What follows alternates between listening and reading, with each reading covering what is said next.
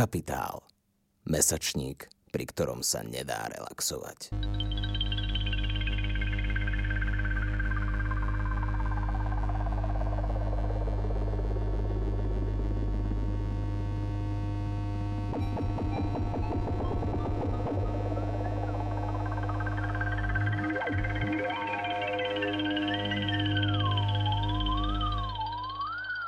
Príjemný dobrý deň prajem, vítam vás pri počúvaní ďalšej epizódy z našich podcastov Klimax, ktoré sú vlastne eh, ekologické podcasty, ktoré spadajú pod hlavičku eh, skupiny podcastov Capitalks, ktoré patria pod angažovaný mesačník Kapitál.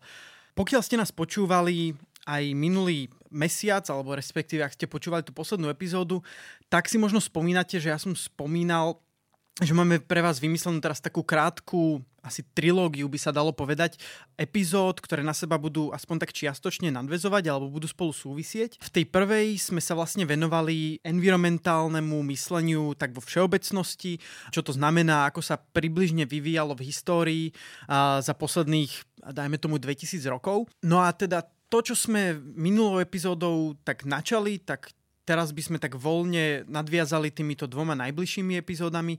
Dnes by sme sa teda začali venovať tomu prvému z tých dvoch nejakých konkrétnych environmentálnych alebo ekologických smerov. Čiže v dnešnej epizóde sa budeme venovať sociálnej ekológii a na budúce by sme sa venovali ekológii hlbinnej.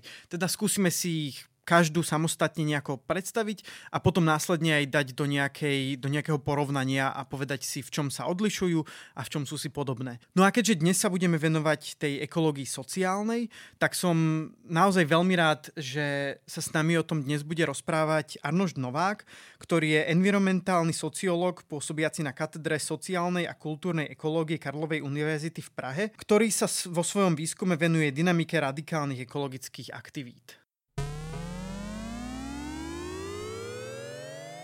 Takže, ako som už spomenul, ešte raz vítam v tomto dieli nášho hostia Arnošta Nováka. Ahoj, vitaj. Ahoj. Čau. Takže ako som spomenul, a v dnešnej téme sa vlastne budeme venovať sociálnej ekológii. A myslím si, že by sme zrejme, zrejme mali začať nejakým úvodom do tej témy alebo nejakým takým úplným vznikom. A myslím si, že taká tá ťažisková osoba, o ktorej sa budeme asi väčšinu tejto relácie točiť, bude Murray Bookchin, americký vlastne filozof, ktorý vlastne s týmto názvom a s celým konceptom prišiel, tak som sa vlastne mo- chcel spýtať, či by si nám mohol niečo povedať o tejto osobnosti a vlastne nejaký a, asi jeho životný príbeh, ak je to, ak aj to poznáš a je to nejaké zaujímavé a potom nejak vlastne, že ako vlastne prišiel s týmto konceptom vlastne sociálnej ekológie. No, tak Bukčin eh, vlastně je, se narodil, teď přesně nevím, ten rok 1913 nebo nějak tak, nevím, nepamatuju si, to se dá dohledat. A, a narodil se ve Spojených státech, tuším, že v New Yorku, vlastně už od nějakých 12 let byl aktivní v radikálně levicových skupinách, myslím, že to nejdřív byl trocistický, pak vlastně posléze nějaký marxistický ve svých jako nějakým životopise, nebo když rekapituloval svůj život, tak říkal, že ho hodně ovlivnila i e, ve 30. letech španělská občanská válka a španělská revoluce. A vlastně ta jeho jako tra, trajektorie jakožto teenagera a vlastně nějakého mladíka byla vlastně od trockismu přes marxismus, španělská občanská válka ho ovlivnila tím, že vlastně se stal už mládí poměrně jako velkým odpůrcem jako stalinistického komunismu a vlastně po druhé světové válce nějakým způsobem skončil eh, mezi anarchistama. A vlastně ta jeho, ta jeho trajektorie k té sociální ekologii se začíná vlastně někdy v 50. letech, kdy eh, vlastně on začíná publikovat první nějaký jako práce, kde se snaží spojit nějaký ty anarchistické myšlenky s ekologickými tématama. Myslím, že byl jeden z prvních, který psal vlastně o, o riziku DDT a chemikálích a jedna vlastně z jeho prvních knížek nebo prací někdy ze, 60, ze začátku 60. let. Ještě před prací Rachel Carson Tiché jaro, tak Bukčin napsal knížku vlastně naše syntetické prostředí, kde vlastně varoval před tím, jak vlastně ta kapitalistická společnost vytváří umělý prostředí, že to je něco, co vlastně ničí tu lidskou společnost. Takže vlastně ta, ty počátky té sociální ekologie spojený s Bukčinem se vlastně datujou eh, do začátku těch 60. let, kdy Bukčin začíná systematicky spojovat eh, eh, vlastně anarchismus s nastupujícím nějakým ekologickým myšlením. A mňa by ešte zajímala jedna vec a to sa týka toho názvu samotná, že sociálna ekológia. Je toto niečo, akože on to vlastně postavil do protikladu k nějaké antisociálnej alebo nesociálnej ekologii, alebo kde vlastně vznikl tento názov? Hm, Buchšin se zatím vlastně snažil jako zdůraznit, že třeba v těch 60. letech se objevovaly už první nějaký ekologický myšlení nebo teze, třeba spojený s tezí o přelidnění, který vlastně stavěli člověka proti přírodě. Objevovaly se už v 60. letech jako názory, že takový jako antihumanistický, že člověk je ze své podstaty jako protipřírodní a vlastně Bukšin se tím snažil jako, jako klást ten důraz, že člověk a lidská společnost je součást té přírody, že to nestojí, nestojí proti sobě. Což byl jeden z důvodů a druhý z důvodů byl, že vlastně on se tím snažil zdůraznit to, že všechny ekologické problémy mají vlastně svý kořeny a příčiny v sociálním uspořádání. Mm-hmm. Proto vlastně sociální ekologie. Čiže vlastně je to ekologie, která kladě do prostred svojho zájmu nějakou akože systémovou zmenu, protože z něj potom všetko ostatné nějak plyne, a k tomu rozumím správně, ano? Tak tak, on pak v, posle, v dalších, jako v dalším období se vlastně hodně vymezoval proti takové ty jako individualizaci těch e, ekologických problémů, ty individualizaci odpovědnosti. Vlastně jeho, jeho teze, který rozvíjel v rámci sociální ekologie, byla, že ty příčiny jsou sociální ve společenském uspořádání a on vlastně tam píše, že tím, jako, tím problémem je jako hierarchické uspořádání nebo hierarchie v lidské společnosti, že v momentě, kdy jako jeden člověk ovládá jako druhého člověka nebo jedna společenská skupina druhou, takže vlastně tady ten, jako ta logika té dominance, že to něco zase pak promítá vlastně i do vztahu eh, člověka a společnosti vůči tomu mimo lidskému světu. Takže jeho teze byla, že to jako příčinou je hierarchické uspořádání lidské společnosti. No, já jsem si popravdě aj čítal nějaké, nějaké texty od, od Bukčina a on vlastně s hierarchiami v těch textoch pomerne veľa pracoval, ale myslím, že on má takú pomerne svojskú alebo takú, um, takú definíciu hierarchie, ktorá podľa mňa nie je taká úplne bežná, pretože myslím, že ale to asi ty budeš lepší na to vysvetliť to. On myslím, že v prírode, akože ak sú nejaké vzťahy medzi zvieratami napríklad, dajme tomu vo vlčích svorkách, on to myslím nenazýval hierarchiami, zatiaľ čo v takom bežnom, akože bežnom jazyku my povieme, akože alfa samec stojí akože hierarchicky na vrchu tej svorky. Je to vlastne tak, že hovoril teda, že v hierarchii neznik, eh, v prírode nevznikajú hierarchie, tie vytvára iba ľudská spoločnosť? Tak tak, on vlastně přímo jako mluví o tom, že jako jsou určitý jako pojmy, mezi nimi patří třeba ta hierarchie, kterými můžeme označovat jenom uspořádání jako v lidské nebo společnosti, že hierarchie nějaká společenská jako instituce, nějaký společenský uspořádání nerovný, který je nějakým způsobem institucionalizovaný, že to je něco, co můžeme popsat jako uspořádání lidské společnosti, ale že to je něco jiného než že to jako ve mimo lidské přírodě nebo v mimo lidském světě v přírodě nemůžeme najít, takže v momentě, kdy vlastně takhle pojmenováváme i nějaké jako uspořádání u zvířat, tak to je jenom vlastně, že projektujeme eh, to, ty naše zkušenosti do toho lidského světa, tam získávají nádech nějaký jako přirozenosti a to nám pak umožňuje vlastně naturalizovat ty jako nerovnosti a hierarchie v, v té lidské společnosti. Takže Bukšin v těch svých dílech hodně vystupuje proti tomu, aby jsme vlastně jako nazývali jako lva jakožto krále zvířat, protože království je nějaký jako specificky jako lidský uspořádání, ale nemá to nic společného jako s tím, jak to funguje jako mezi zvířatama. Lev není žádný král, to je naše jako projekce a to samé vlastně platí jako pro hierarchie. Hierarchie nějaký jako ne, ne, nerovný uspořádání, který je institucionalizovaný, založený na dominanci, kdy nějaká jako skupina nebo člověk jako ovládá za pomocí síly a moci jako uh, ostatní lidi. Takže uh, proti tomu vlastně ten Bukšin jako vystupoval. Proto jako říká, že hierarchie je nějaký jako pojem, který jako je vytyčený jenom pro lidský, lidskou společnost. Uh-huh, uh-huh. A mohl by si teda ještě, prosím se, vrátit k té jedné věci, lebo já t- stále tam nevidím tu, tu vec, která je právě taká velmi, akože sa zdá jasná, že presne to, že v zvieracích rodinách, napríklad, dajme tomu gorily, tak majú nejakého silverbacka, ktorý akože rozhoduje o tom, kam tá rodina pôjde napríklad. A prečo toto nie je hierarchia podľa Bukčina? No, protože to je jako jiný, jako jiný vztah, než je v té jako lidské společnosti, že Bukšino jako celá jeho filozofie sociální ekologie je postavená na tom, že Bukšino rozlišuje mezi jako první a druhou přírodou. První příroda je to, co běžně považujeme za za, za tu přírodu. To je ten mimolidský svět, to jsou ty rostliny, fauna, flora a podobně.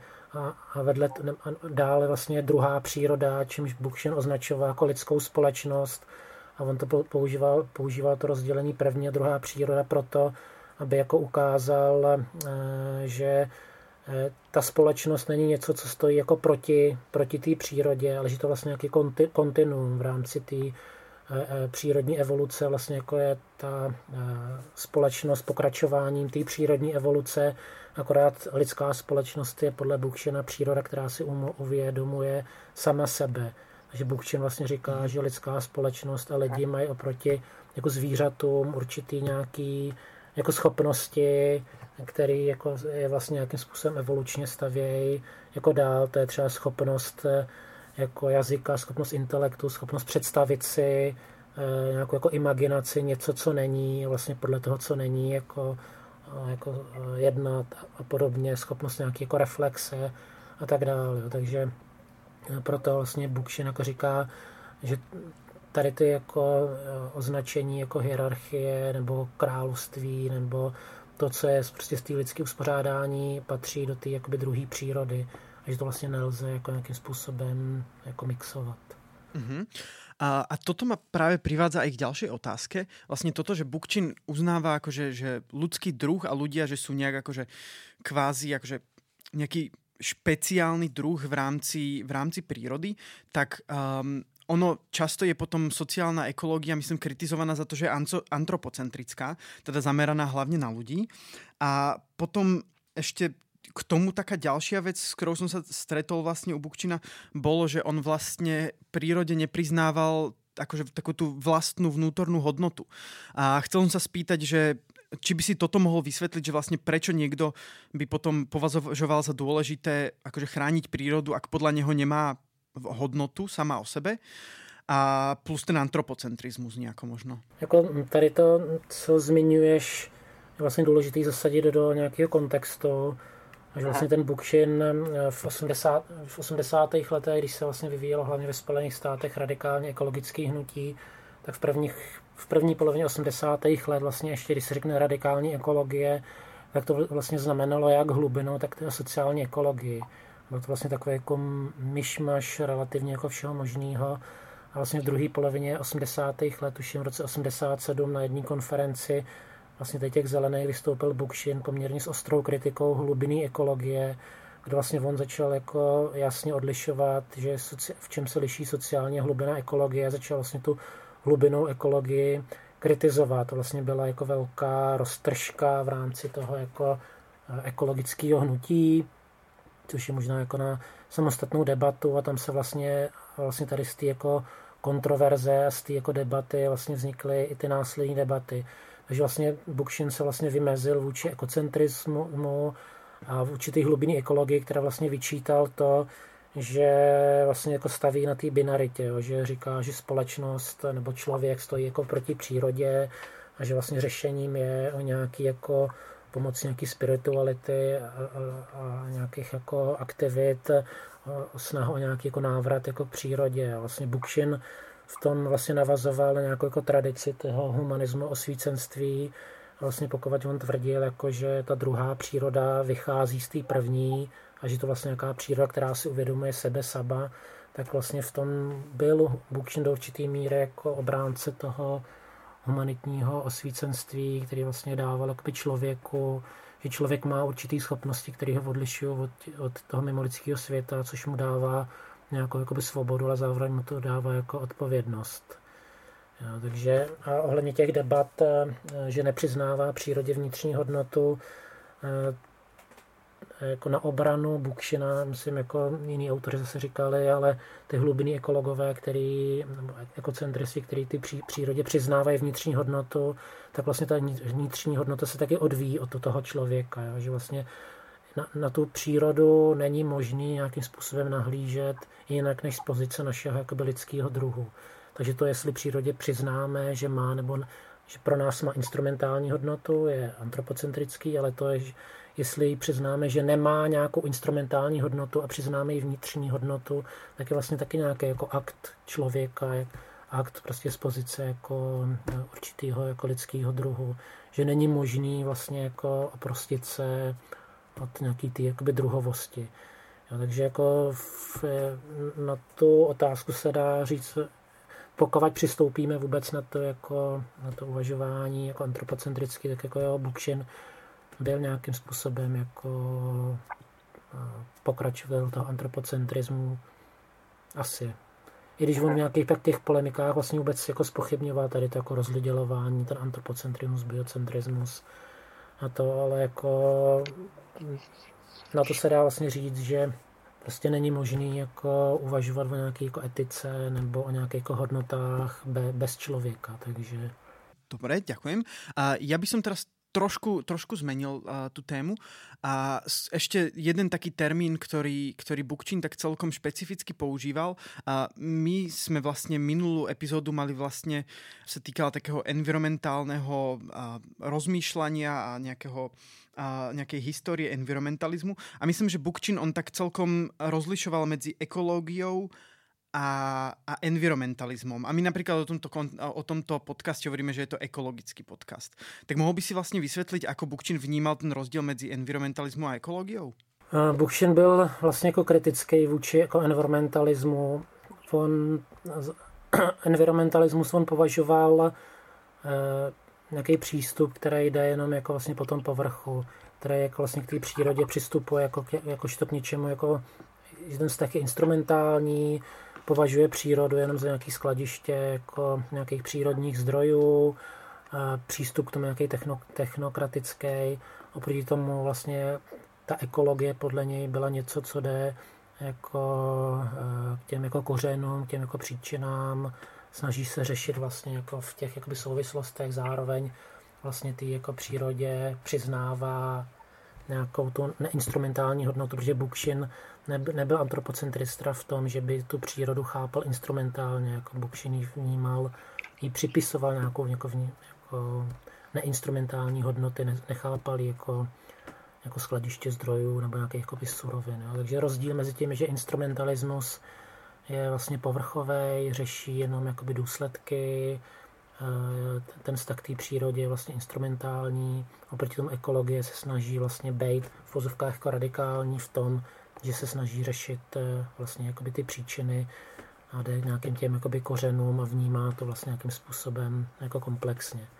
No super, to, to si mi presne nahral na moju ďalšiu otázku, lebo to, to už si naznačila aj úplne na začiatku, že vlastne uh, Bukčín tak nejako odmietal vlastne takú tú individualizáciu tej, tej viny vlastne za nejaký úpadok a proste uh, ekologický a skôr teda videl um, tie problémy nejak štruktúrálne a navrhol aj teda nejakú akože víziu, a ako sa z toho akože dostať, nejaké, nejaké riešenia? No tak co se týká té tý filozofie, tak on má vlastně celou tu filozofii té sociální ekologie, tam je ta vlastně ta první, ta druhá příroda, znamená, že ta druhá příroda se vyvíjí z té první, znamená, že ta společnost je vlastně nějakým způsobem závislá na té na tý přírodě, akorát a za, takže on má nějaké jako ta sociologie nebo ta filozofie té sociální ekologie někteří jako vyčítali, že je hodně te, teleologická, že má nějaký vlastně telos, že směřuje ta evoluce k nějaký jako, uh, jako stabilitě, nebo jako, uh, no, ale ten Bukšin vlastně na některých těch jiných prácech říká, že to neznamená, že ta, že ta evoluce nevyhnutelně skončí jako nějak dobře, že on říká, že ta druhá příroda, ta lidská společnost má nějaký potenciál. Potenciál vlastně rozvíjet ty, tu evoluci dál. A, principem té evoluce je vlastně jako biodiverzita, rozmanitost a tak dál. A nebo má, nebo ta lidská společnost má schopnost vlastně jako otočit tu evoluci proti běhu, vlastně proti času a vlastně jako tu planetu jako splundrovat, zabetonovat, to má také jako metafory, kde mluví o tom, že zatímco ta přírodní evoluce vlastně je založena na tom, že ty druhy se neustále jako rozmnožují, biodiverzity přibývá, vlastně je tam taková ta, jako, ta rovnováha, ta vlastně jako ta, ta sebeorganizace, tak vlastně a lidská společnost má potenciál to dál rozvíjet, ale zároveň vlastně může v podobě třeba jako kapitalismu vlastně tu planetu přivíc k tomu, že těch druhů bude ubejvat, planeta bude méně a méně obyvatelná a vlastně pokud v té původní evoluci bylo, že začínáme od nějakých jako neživýho k živýmu až k tomu, že si příroda uvědomuje sama sebe, což ta druhá příroda, tak vlastně můžeme tu evoluci obrátit a jít vlastně od živýho k neživýmu až k tomu neobyvatelné planetě. Jo. Takže vlastně Bukšin tam se tak jako hraje vlastně tady s těma metaforama, s těma představama, takže jako člověk má tu schopnost, že může vlastně tu evoluci dál jako rozvíjet, nebo že ji vlastně může jako totálně jako zničit. To je vlastně schopnost a svoboda a odpovědnost vlastně toho člověka. Takže Bukšin tam pak pracuje vlastně s konceptem jako třetí přírody, což je vlastně to, kdy člověk si uvědomí vlastně tu svoji schopnost a, na, a nalezne s tou první přírodou nějakou vlastně jako koexistenci. Takže on, takže a, takže to je v, v rovině té filozofie, že člověk nutně není protipřírodní druh, že závisí na prostě e, společenském uspořádání a filozofii a způsobu života, který vlastně může být ekologický, to znamená, že může e, vlastně pokračovat v té evoluci a najít nějakou koexistenci s tou první mimo lidskou přírodou, anebo nemusí.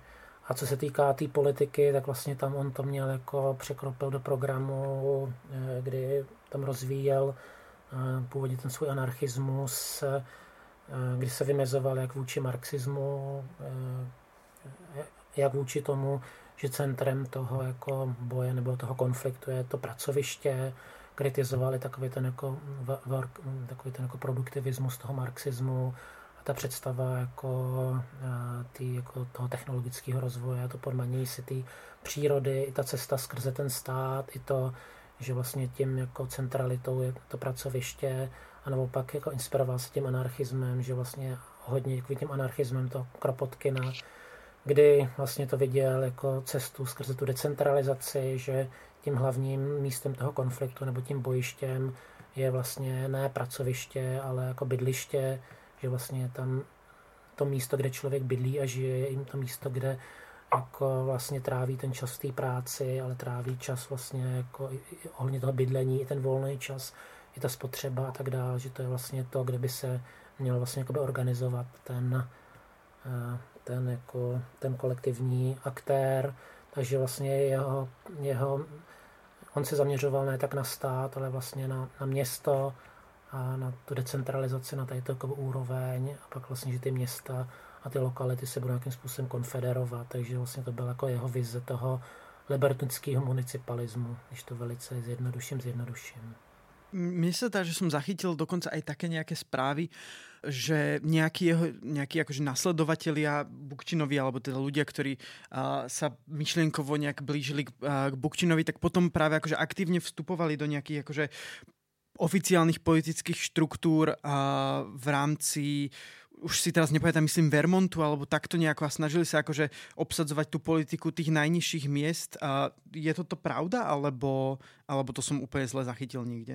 No, částečně je to pravda, že vlastně Bukšin na rozdíl od některých anarchistů vlastně ob, obhajoval to, aby vlastně ty, aby, aby v rámci libertinského municipalismu vlastně ty lidi stavili svý, svý vlastní kandidátky a kandidovali jakoby ve volbách. On říkal, že to je dobrý míst, dobrý prostor, jak vlastně kandidovat s radikálním programem, který bude radikální, založený na sebeorganizaci, přímý demokracii, jakožto samozprávě, antikapitalismu, odpor proti hierarchiím, že, to je, že účast v těch lokálních volbách je možnost vlastně, jak to artikulovat, jak vlastně lidi vzdělávat, jak lidi mobilizovat jak lidi organizovat, ale zároveň vlastně říkal, že je důležitý jako nezapojovat se primárně do těch jako struktur, ale odevírat ty struktury těm jako participaci, účasti těch lidí. A právě, že to byla specifika toho Vermontu a té vlastně Nové Anglie ve Spojených státech, kde už od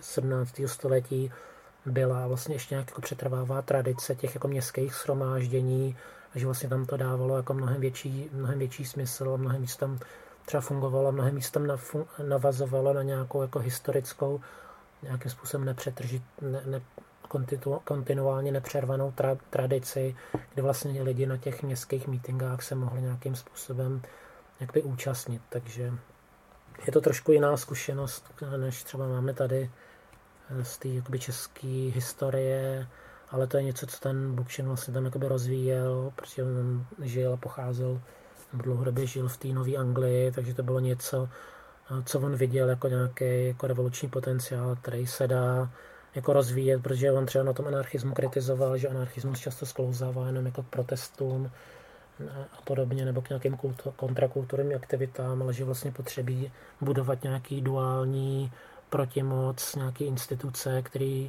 lidem umožňují vlastně politicky se účastnit na správě toho jako lokálního života, takže proto se zaměřoval na tu jako municipalitu, na tu obec, na to město, který vlastně on viděl, že to je něco jako odlišného od státu. Mm, čiže to je vlastne niečo, on, on to myslím nazýval, že lifestyle anarchism, však, že mal takú knížku, kde sa tomuto venoval. Uh, dobre, toto je taká veľmi praktická vec mi to pripadá. A teraz som sa chcel spýtať vlastne ďalšiu, ďalšiu vec, čo na to tak trochu nadvezuje. A mimo tohto, mimo ľudí, ktorí vstupovali do nejakej komunálnej politiky, a sú ešte nejaké, ja neviem, napríklad, že hnutia alebo, alebo skupiny niekde po svete, o ktorých by si vedel, ktoré by si vedel vymenovať, a, ktoré sú nejak inšpirované Bukčinovými prácami a ktoré a, nejak inými spôsobmi, ako len takto sa snažia aplikovať uh, sociálnu ekológiu v praxi? No tak Bukšin eh, vlastně ovlivnil jako spoustu hnutí eh, za svůj život, protože co je důležité jako zdůraznit, že Bukčin vlastně nebyl žádný akademický intelektuál. On vlastně ne, ne, nemá nějaký akademický vzdělání, vlastně ani nepůsobil na, na nějakých univerzitách, sice v 70. letech založil Institut pro sociální ekologii ve Vermontu, který pak nějakým způsobem spolupracoval s místní univerzitou, ale on jako svým habitusem nebyl jako akademik, ale byl to vlastně nějaký organický intelektuál, který vlastně vzešel jakoby z dola, prošel různýma těma hnutíma. A, což je důležitý, čím se odlišuje vlastně od naprosté většiny jako intelektuálů eh, druhé poloviny 20. století. A Bukšin vlastně ovlivnil už v 60. letech eh, to formování toho ekologické hnutí ve Spojených státech, eh, eh, protože začal publikovat už v těch 60. letech. Eh, bezprostředně nejvíc ovlivnil v 70. letech pak formování antijaderního hnutí ve Spojených státech, kdy vlastně Bukšin je takovým jakoby důrazem na tu jako organizaci skrze afinitní skupiny, což byla inspirace španělským anarchismem, důraz na takovou antihierarchii a podobně, tak vlastně tam byl jeden z prvních otisků té sociální ekologie a v 80. letech pak vlastně ovlivnil to radikálně ekologické hnutí ve Spojených státech, který vlastně tam byl ten vznik Earth First, který hodně byl ovlivněný hlubinou ekologií v 80. letech, eh, Billem Devalem, Georgem Sessionem a podobně. Místami bylo hodně jako anti, antihumanistický a hodně takový uh, hodně individualistický a vlastně po tom vystoupení Bukšinovým v 87. tak tam vlastně byly velké debaty mezi zastáncemi hlubiny a sociální ekologie a vlastně skončilo tím, že na přelom 80. a 90. let i v Art First vlastně převládly spíš ten anarchistický proud a vlastně ty zakladatelé, jako byl Dave Foreman, který byli hodně jako individualisti, místo má vlastně jako takový jako rasisti a mizantropové, kteří třeba vítali hladomory, že to je nějaké jako redukce přelidnění, nebo byli proti migraci a tak dále, tak vlastně byli z toho Earth First vlastně vypuzený, což vlastně je taky vliv toho Bukšina, ty jako sociální ekologie, která tam vlastně přinesla mnohem víc důraz na tu otázku jako spojení ty sociální spravedlnosti s těmi ekologickými otázkami, důraz na tu kritiku hierarchie, jako důraz na antikapitalismus, A to se vlastně pak otisklo i na přelomu tisíciletí, vlastně, kdy se formovalo třeba radikálně ekologické hnutí ve Velké Británii, hnutí proti dálnicím, Reclaim the Streets a další, tak vlastně to bylo jako, jako hodně ovlivněný Bookshinem, četli se tam jeho díla, citoval se a tak dál. A ten otisk byl pak i v tom alterglobalizačním hnutí, kde vlastně ty anarchizující proudy byly vlastně často taky ovlivněný tím Bookshinem, ale nejenom jim, tam byl vliv i anarchoprevitismu a tak dál. A pak velký vliv měl Bukshin, vlastně po své smrti inspiroval kurdského, kurdského vůdce Očalana, který vlastně změnil ideologii PKK z marxismu, leninismu na demokratický konfederalismus, vlastně inspirovaný tím Bukšinem. A vlastně ty kurdské regiony vlastně začaly měnit svoji jako ideologii i strategii, jako taktiku, opustili koncept jako boje o národní stát a více zaměřili na, jako na boj o autonomii a na to jako konfederativní, konfederace a tak dále. Jo, takže ten Bukšin vlastně ovlivnil jako celou řadu jako hnutí a je zajímavý, že vlastně teď po jeho smrti, i když přišlo hnutí Okupa a vlastně další tady ty, tak je opět v posledních letech takové jako renesance toho jako libertinského municipalismu a vlastně mnohem víc se to debatuje, jak už třeba v zemích Jižní Evropy, kde jsou nějaké vlastně pokusy takže vlastně tady ty myšlenky toho Bukšina v té sociální ekologii, toho libertinského municipalismu jsou vlastně v té jako eh, v tom eh, radikálně levicovém hnutí pořád jako vlastně docela silný a rezonují a promýšlej se dál. Mm-hmm. A ty si vlastně tuto jednu tému načal už dvakrát, alebo minimálne spomenul a my máme akože v pláne spraviť jednu špeciálnu reláciu len o tomto, ale napriek tomu si myslím, že by bolo super sa k tomu v krátkosti vyjadriť a, a to by bolo vlastne to preľudnenie. Ty si to vlastne už, myslím, že dvakrát spomenul, že Bukčin proti tomu tak dosť vystupoval, zatiaľ čo predstavitelia tej hlbinej ekológie, akože napríklad, ako si povedal, vítali hladomory alebo uh, HIV ako v podstate akože nejaký, nejaké seberegul, seberegulačné mechanizmy toho preľudnenia. Uh, mohol by si sa nám k tomu trochu vyjadriť vlastne, že uh, čo je vlastne grom tejto problematiky, lebo ja opäť chápem, že mnoho ľudí um, to preľudnenie berie automaticky ako nejaký argument, pretože ono to znie tak logicky, že je veľa ľudí, ktorí veľa konzumujú, takže znížiť počet ľudí pomôže znížiť akože ekologické dopady produkcie uh, pre chod společnosti. Jako Bukšin byl jako vlastně možná, ne, ne asi první, ale jeden z prvních, který vlastně jako začal vystupovat vůči takovým tom environmentalismu, který klad důraz na to otázku toho přelidnění.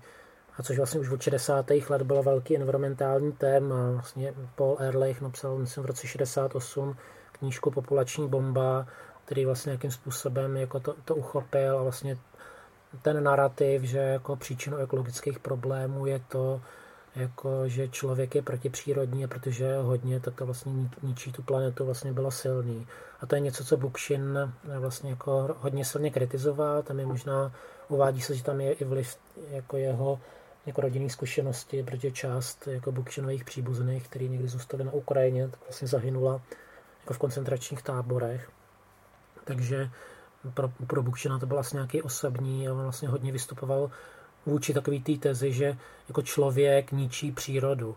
On má někde v nějaký svý knížce takovou jako pasáž, kdy se pozastavuje nad tím, jako říká, jako kdy uvádí takovou jako historku, jak jako přišel na nějakou výstavu do nějakého muzea ve Spojených státech a že tam vlastně chodili nějaké jako, jako školy a že tam byla taková jako zrcadlo, nad tím zrcadlem bylo jako, jako nápis tento tvor jako se, jako se zapříčinil jako, jako ničení a devastaci planety. Bylo tam jako zrcadlo, před které když si člověk jako stoupnul, tak tam viděl sám sebe jako člověka.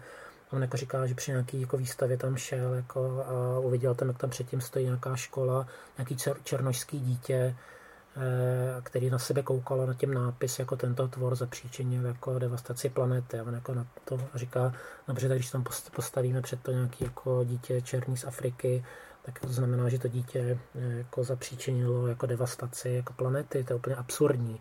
A na základě toho vlastně rozvíjí tu svoji argumentaci, že jako příčinou té devastace není to, že by jako všichni stejně hodně jako konzumovali, ale to, že eh, jak je nero, ty nerovnosti se promítají i do té spotřeby a že za příčinou té té devastace není to, že by bylo hodně lidí, ale že ta elita vlastně spotřebovala mnohem víc, než potřebuje. A vlastně je to podložené nějakýma číslama, který vlastně už někdy v těch 80. 90. letech pracovali s tím 20 k 80, že 20% lidí spotřebovává 80% zdrojů a produkuje nějakých 80% odpadů a tak dále. Jo, vlastně to je, takže tam je důležitá, důležitá ta nerovnost, a nějaký, že to, co motivuje, nebo to, co ničí tu přírodu, není, že to děláme všichni stejně, že je nás hodně, ale jsou vlastně ty nerovnosti, ty, ty hierarchie. Takže je to nějaký strukturální systémový problém a není to otázka toho, že by eh, bylo těch jako lidí moc. Někdo argumentuje tím Bookchin, že ta planeta má tolik zdrojů, že by uživila eh, jako, jako všechny lidi. A to by nikdo nesměl spotřebovat mnohem víc, než eh, jako potřebuje a ten problém je podle Bookshina v nějakém tom imperativu, který vlastně ten kapitalismus teď tady jako na, nám, na, na, nám všem jako vnucuje a to je růst nebo zemřít. Jako kdo neroste, kdo neprodukuje víc, nemá větší zisk, nevyrábí toho víc, nespotřebovává toho víc, tak vlastně jako bude pohlcený těma svýma konkurentama. Takže to je prostě Bukšin už v těch 60. 70. letech začal vlastně poměrně jako důrazně vystupovat proti tady té tezi, že tou příčinou je to přelidnění. Super. A vlastně už se pomaličky blížime ku koncu nášho času, takže aby som na teba mal úplne poslednú otázku. My sme sa vlastne už rozprávali o nejakých takých praktických prevedeniach sociálnej ekológie uh, do života a ešte by ma zaujímalo vlastne, ako to vyzerá v tej akademickej rovine. Že, pretože Mary Bookchin vlastne zomrel v roku 2006 a má nejakých nasledovníkov a nasledovníčky, ktorí ďalej uh, píšu a rozvíjajú možno aj nejak kriticky jeho te teórie, alebo teda bola stopka v roku 2006 a už máme k dispozici len staré Bookchinové texty. Ne, jako Bookchin, sice ta, ta teorie bývá hodně spojovaná s ním, že on byl poměrně za svůj život jako produktivní, ale celá vlastně řada autorů, i pořád vlastně funguje ten Institut pro sociální ekologii ve Vermontu, který mi přijde, že třeba po, tis, po v nultých letech měl vlastně docela takové jako, jako spíš útlum a vlastně v posledních asi deseti letech je vlastně vidět, že se jako rozmach jeho jeho aktivit a, a ty jeho myšlenky vlastně rezonují i jako v různých hnutích. Například existuje velice dobrý časopis Roarma, který se dá zadarmo stáhnout, i mají web a dá se tam ten časopis stáhnout a tam vlastně hodně autorů, který tam publikují, tak vlastně vycházejí z konceptu té sociální ekologie, nějakým způsobem to jako promýšlej a vlastně ty jeho myšlenky toho Bookše nějakým způsobem rezonovaly e, i vlastně v tom, tom hnutí okupa, i vlastně v těch současných jako hnutí, kdy protože to, co je na tom Bookchinovi vlastně zajímavý, je snaha vlastně jakoby promýšlet, že Bookchin udělal to, že se vlastně vydal na takový ten, ten tenkej let a začal přemýšlet vlastně o tom, jak prakticky, takticky a strategicky vlastně budovat nějaký jako Eh, instituce duální jakoby protimoci, který vlastně lidem umožňují nějakým způsobem ovlivňovat ten život kolem sebe a bude to víc než jenom nějaký protest nebo víc než nějaká jako lokální sociální centrum, lokální komunitní zahrada, jo? že vlastně je důležité vykročit z těch, teď je takový populární slovo bublin, a vlastně vykročit do toho jako veřejného prostoru a tam vlastně budovat nějaký instituce, kterým lidem umožňují nehierarchicky se podílet na jako řízení svých životů e, kolektivně. A Buchčin se snažil nějakým způsobem promýšlet, a tady to jako vlastně rezonuje a do určitý míry, ať už si můžeme vlastně o, o Rožavě jako být tomu nějakým způsobem kritický, tak vlastně řada těch jeho myšlenek se tam nějakým způsobem daří poměrně jako e, problematických podmínkách prosazo, prosazovat to samé se dá říct, že vlastně ty Bookchinové myšlenky rezonují vlastně v zapatistickém hnutí nebo v Latinské Americe, že vlastně je to hodně něco podobného, o čem vlastně ten Bookchin píše, ten libertinský municipalismus.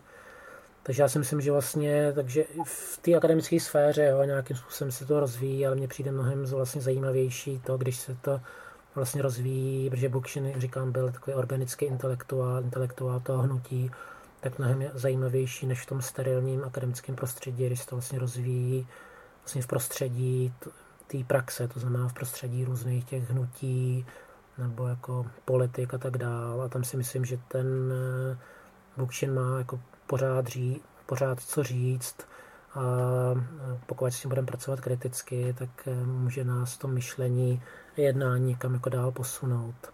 Dobre, ďakujem ti veľmi pekne. To bola vlastne z mojej strany úplne posledná otázka.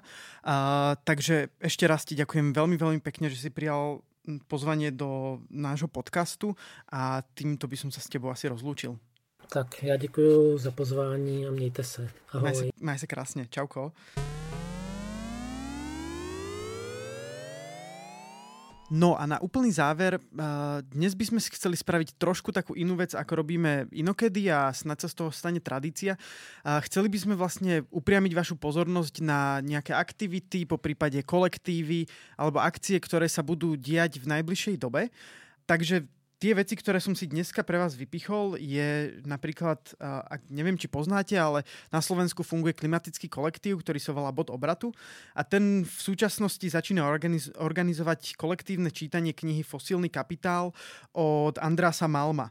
Vlastne ako to bude fungovať, bude, že na spoločných stretnutiach sa budú jednotliví ľudia, ktorí sa prihlásia do tohto, do tohto literárneho krúžku stretávať a diskutovať o jednotlivých kapita- kapitolách tejto knihy. Takže pokiaľ je toto niečo, čo by vás zaujímalo, tak si stačí nájsť ich facebookovú stránku a cez ňu sa môžete prihlásiť. A druhá vec, ktorú by som chcel spomenúť, je vlastne čes- české knižné nakladateľstvo Neklit, v ktorom vlastne pôsobí aj náš dnešný host Arnošt. Je to vlastne nakladateľstvo, ktoré vydáva rôznu angažovanú literatúru. Môžete medzi nimi, môžete medzi knižkami, ktoré vyšli pod týmto nakladateľstvom, nájsť napríklad v kapitálu, proti kapitálu a za hranice kapitálu od Johna Holloweya, čo je vlastne prepis jeho prednášky v San Francisku. Uh, môžete tam nájsť napríklad knižku Feminism for the 99%, čiže feminizmus pre 99% a samozrejme napríklad knižku Vzpoura proti skáze, ktorá pokrýva klimatické hnutie, ktoré bojuje proti klimatickej kríze.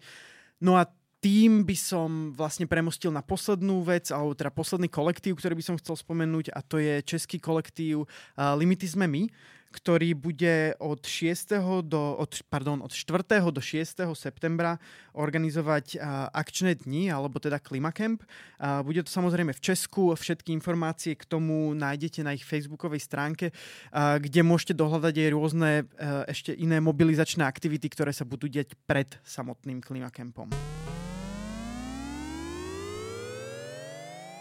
No a na úplný záver by som sa teda chcel už klasicky iba poďakovať a teda v prvom rade by to bol mesačník Kapitál, ktorý pod hlavičkou ktorého vlastne tento podcast vychádza. Kapitál samozrejme môžete podporiť tým, že si ho predplatíte. Všetky potrebné informácie nájdete na jeho webovej stránke. Ďalej by som sa chcel poďakovať Rosa Luxemburg Stiftung a v neposlednom rade Marekovi Hudecovi, ktorý celý tento podcast produkuje. No a potom Laure Kováčovej, Palimu Fabrimu a Peťovi Mitrovi za to, že so mnou všetko pripravovali. No a úplne nakoniec samozrejme ešte raz nášmu hostovi Arnoštovi Novákovi. Ďakujem veľmi pekne a počujeme sa na budúce.